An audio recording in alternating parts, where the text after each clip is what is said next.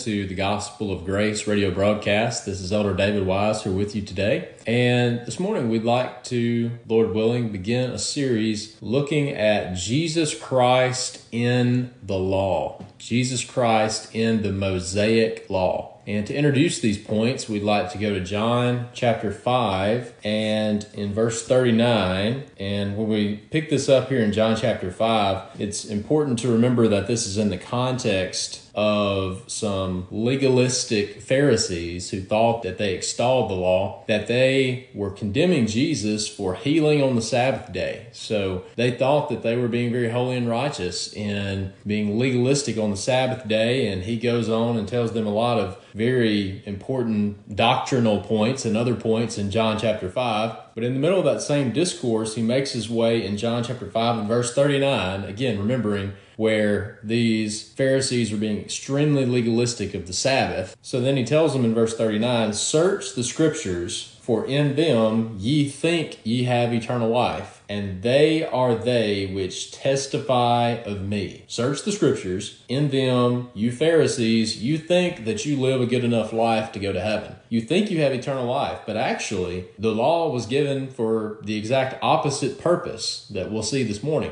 the law was given so that we can understand how radically insufficient we are to gain eternal life by anything that we do, that we are insufficient to earn eternal life by any work. Instead, salvation has to be by grace when we see the gravity of the law and how difficult it is to keep that law, that it would make us run to the cross and run to grace. So search the scriptures, for in them you think you have eternal life, but they are they which testify of me. So the Old Testament scriptures were pointing toward Jesus Christ. We're pointing toward the Messiah. And when Jesus says this, understand the full canon of scripture that we have today, the full 66 books of the Bible, they did not have the New Testament Gospels at that time. They didn't have any of the books of the New Testament. Now, it's certainly true that the prophets were testifying of Jesus. We see many messianic prophecies in many of the major and the minor prophets, and those are great things to study. But I think, particularly in context, when Jesus says search the scriptures, he's primarily not speaking of messianic prophecies in the prophets, because I don't think that the Pharisees thought that they had eternal life from the minor prophets. No, they thought they earned eternal life from the law, right?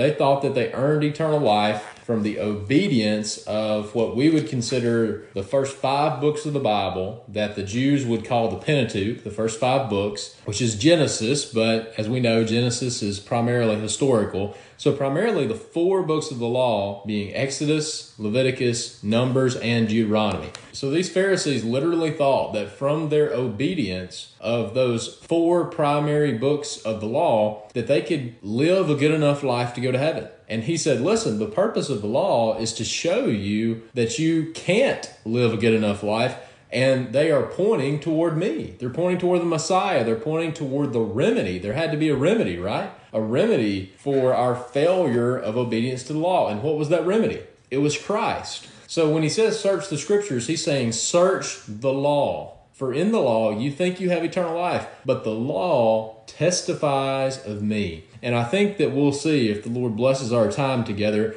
we will just see Jesus Christ jumping out of the pages in the law. All of the law was pointing toward the work of Jesus Christ. And there are so many aspects in which that is brought out from the scriptures. And I hope the Lord will bless you to see those beautiful pictures as clearly as I've been blessed to see some of them. So search the scriptures. In them you think you have eternal life. The law and the scriptures, the Old Testament scriptures, they testify of Jesus. And let's not forget that really the whole Bible testifies of Jesus, right? Jesus is the Word. He's the capital W word, the living word, but the written word and the preached word testify of the living word, right? So the totality of the scriptures are all pointing toward Jesus Christ. And if we're not looking toward Jesus Christ and looking for Christ on every page of the Bible, then we're missing the point. We're missing the point of it. And that especially needs to be true in the law because it's evident that those Old Testament books of the law can get pretty tedious. The old joke with a one year Bible reading plan is you get started out good and you begin in Genesis and then you exit in Exodus and then you leave in Leviticus. And I'll readily admit some of those Old Testament laws get fairly tedious, but you view them much differently when you look for Jesus on every page of Exodus, Leviticus, Numbers, and Deuteronomy. When we're looking for Jesus on those pages, I believe that, I believe that the Messiah will just jump off of the page, and we certainly hope that we can see that together. But before we make our way to the specifics of that, before we make our way to the specifics of the law and many of those things that are pointing toward Jesus Christ, we want to focus this morning on just the purpose of the law. Why did God give the law? And as man always does, he takes something that was good and wholesome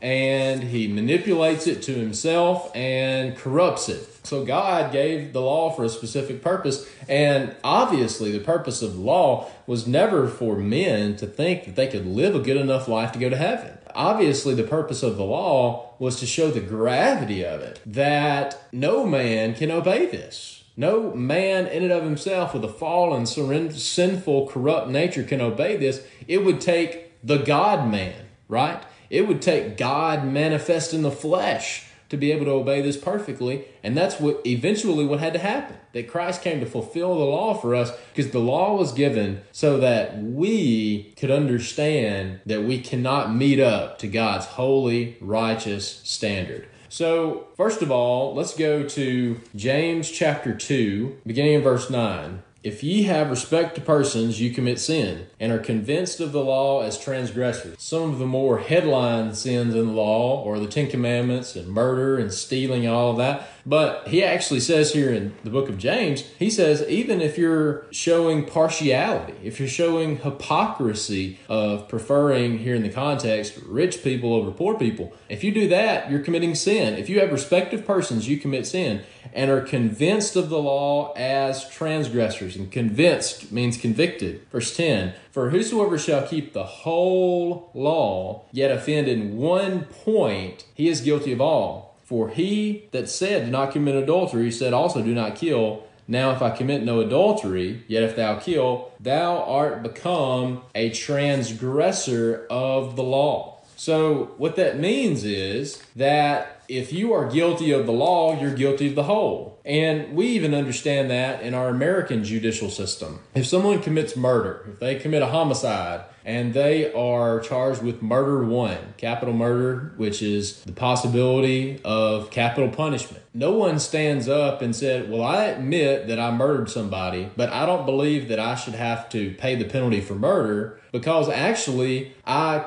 didn't break any other laws right? I didn't steal. I didn't commit a assault. I didn't embezzle. I didn't commit all of these other transgressions of the state law. Well, obviously, your defense for why you should go free is not that I've obeyed 99 laws, but I admit I broke one. Well, no, if you broke one, you're guilty of the penalty of that one. But that's how it is in our American judicial system. Obviously, if you're guilty of breaking one law, then you pay the penalty for that one law. But God's law is so much greater than just the American judicial system, right? In God's law, if you break one law, you are guilty of everything. And what is the law? It goes all the way back to the Garden of Eden. If you disobey my commandment, the penalty is death, right? The penalty is death. And sometimes we miss the gravity of that that truly God is so righteous and God is so holy that one offense of His holy law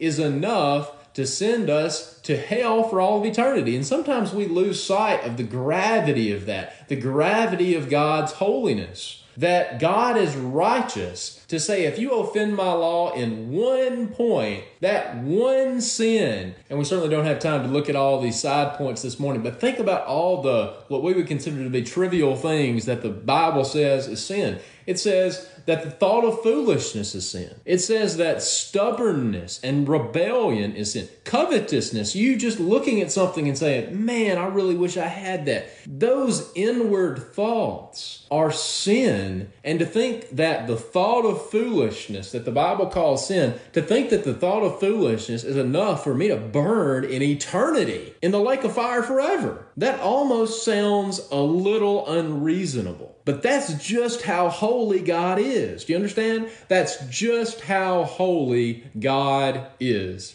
So he says, you have to obey the whole law there were some people in Galatians that were saying that you had to be circumcised to go to heaven. So you had to do at least one work, and then some people took it even further and said you had to obey the whole law. But essentially, what they were saying is you have to do one thing to go to heaven. You have to perform one work to be admitted into heaven. And that, in this context, that one work was circumcision. And then Paul says, Look, Galatians, foolish Galatians, you've missed the boat. You've missed the purpose of the law. The purpose of the law is not so you can cherry pick one thing you think you do well and say, if I obey that, then God's going to let me into heaven. no, if you think that, you've missed the whole boat. Okay? He says in Galatians chapter 5, beginning verse 2, Behold, I, Paul, say unto you that if you be circumcised, Christ shall profit you nothing. For I testify again to every man that is circumcised that he is a debtor to do the whole law. So, you foolish Galatians that think that you can do one action and God's going to let you into heaven, no. Being circumcised is not good enough. You have to obey the whole law. And when you see the gravity of that, when you see especially how detailed the Old Testament Mosaic law is, it is evident that none of us are going to be able to meet up to God's righteous, holy standard, right?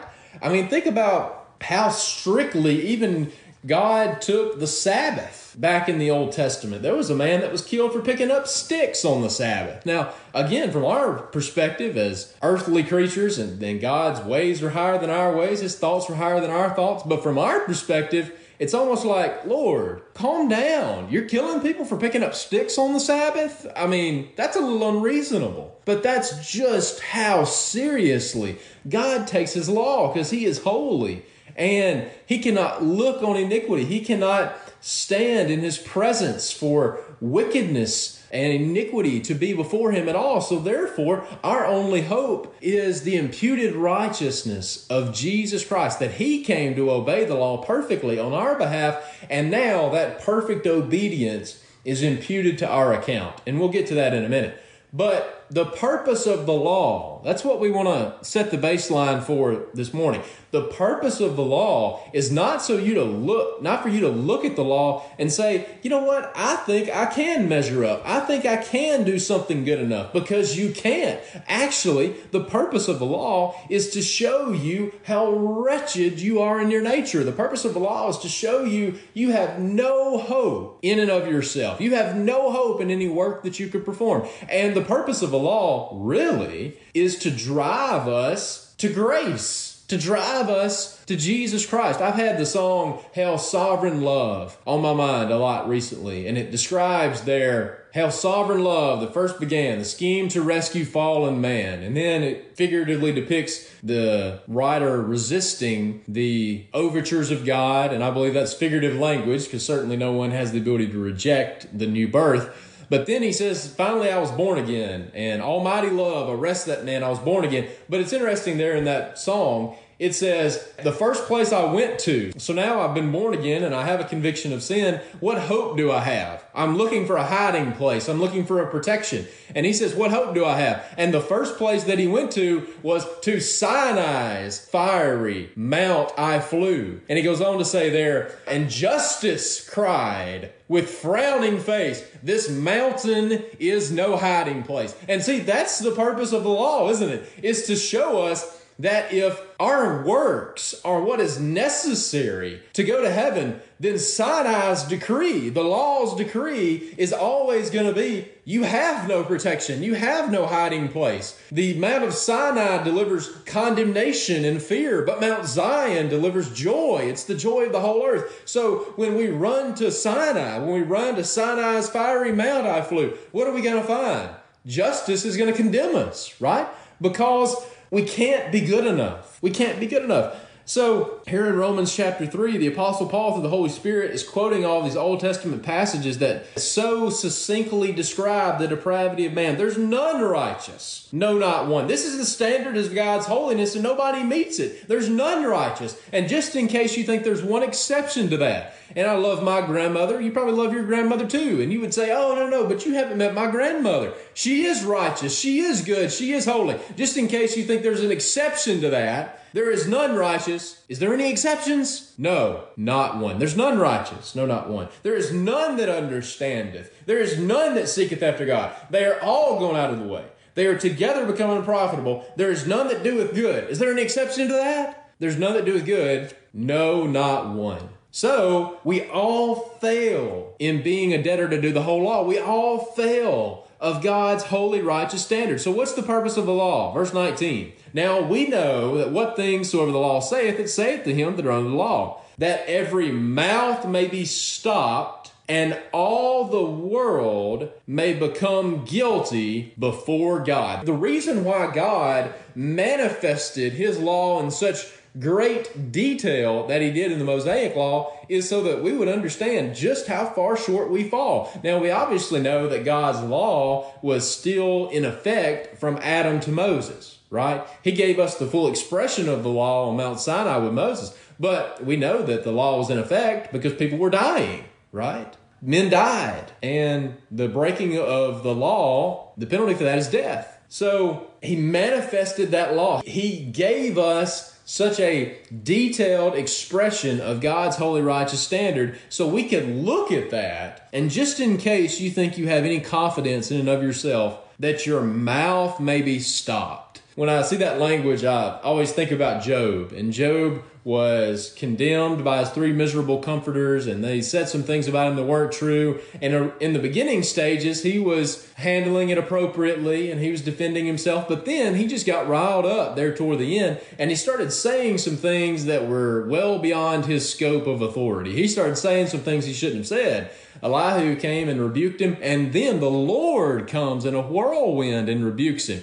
And I always think about Job's response after the Lord, for all practical purposes, has been chewing him out for two chapters. And he said, Look, Job, where were you at when I created this earth? Where were you when I created this world out of nothing? Who do you think you are? And I love how the Lord chews Job out for about two chapters. And then Job says, I should have kept my mouth shut. I apologize, Lord. I, I please forgive me. And he says, I cover my mouth. Job says, It was manifested to me the power and the glory of God. And my response to the power and the glory of God and the holiness of God was not to say, Well, you know what, God?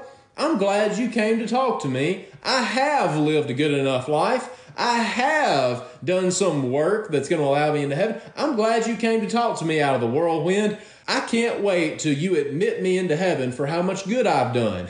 you know, that's not what Job said, did he?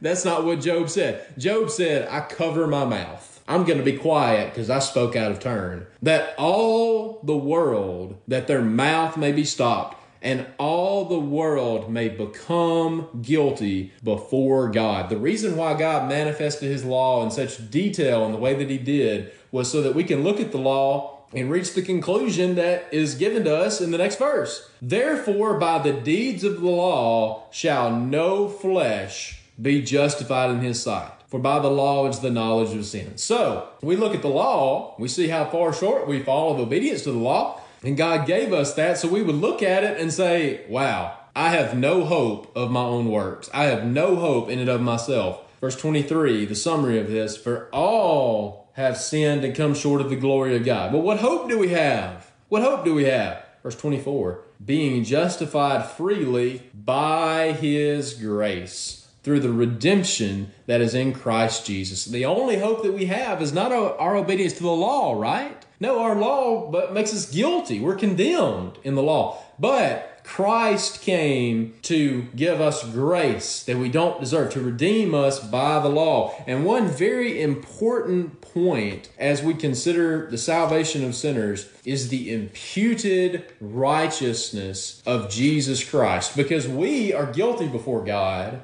but God is perfect and holy, how is it that sinners that in this world have sinned against him, how could we be admitted presence into the throne room of Almighty God? Well, it is because Christ came and perfectly fulfilled the law, and all of his righteousness is imputed to our account. Matthew chapter 5 and verse 17 Think not that I am come to destroy the law or the prophets. I am not come to destroy, but to fulfill. For verily I say unto you, till heaven and earth pass, one jot or one tittle shall in no wise pass from the law, till all be fulfilled. Christ came to fulfill the law, and as we look at the life of Christ, he was tested throughout his life. He was especially tested and tried on those last four mock trials that he endured right before his crucifixion. And in the middle of And in the middle of all that, he was proven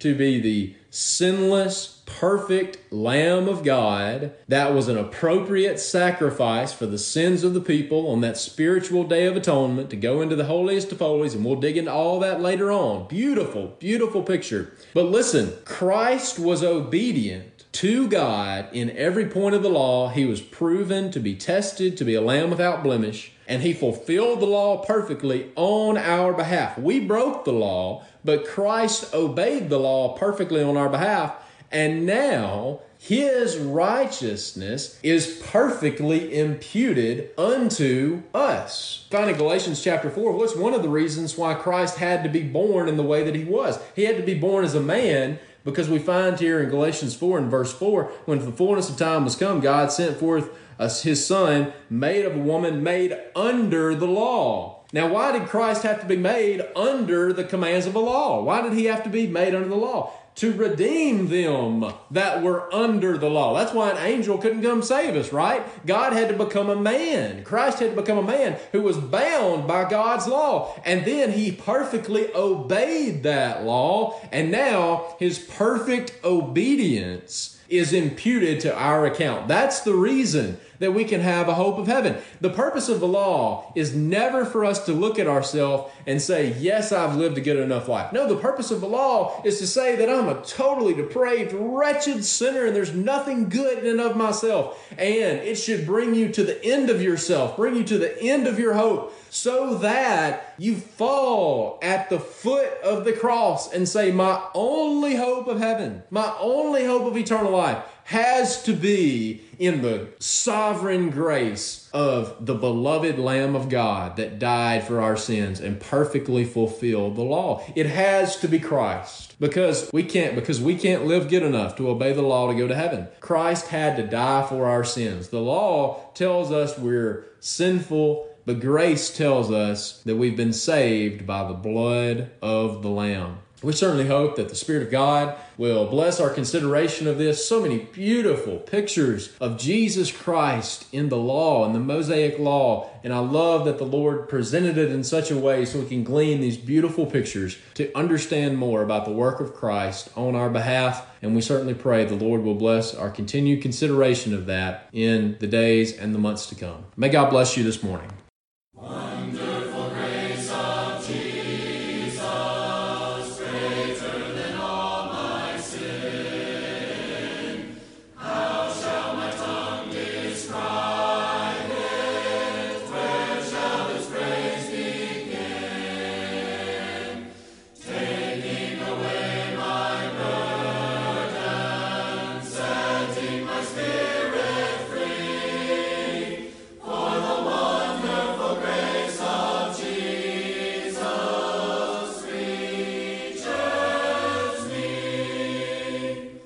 If you enjoy the messages you hear on the Gospel of Grace radio broadcast, we invite you to visit a Primitive Baptist church in your area.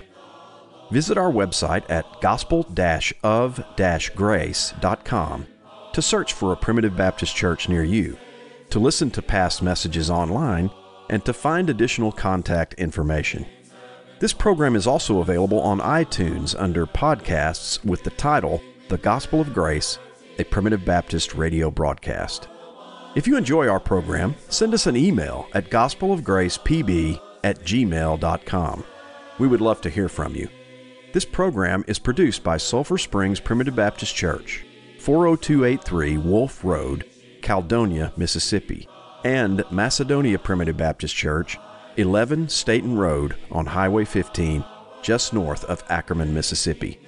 Come and worship with us each Sunday morning at 1030 and tune in next week for another message from the Gospel of Grace.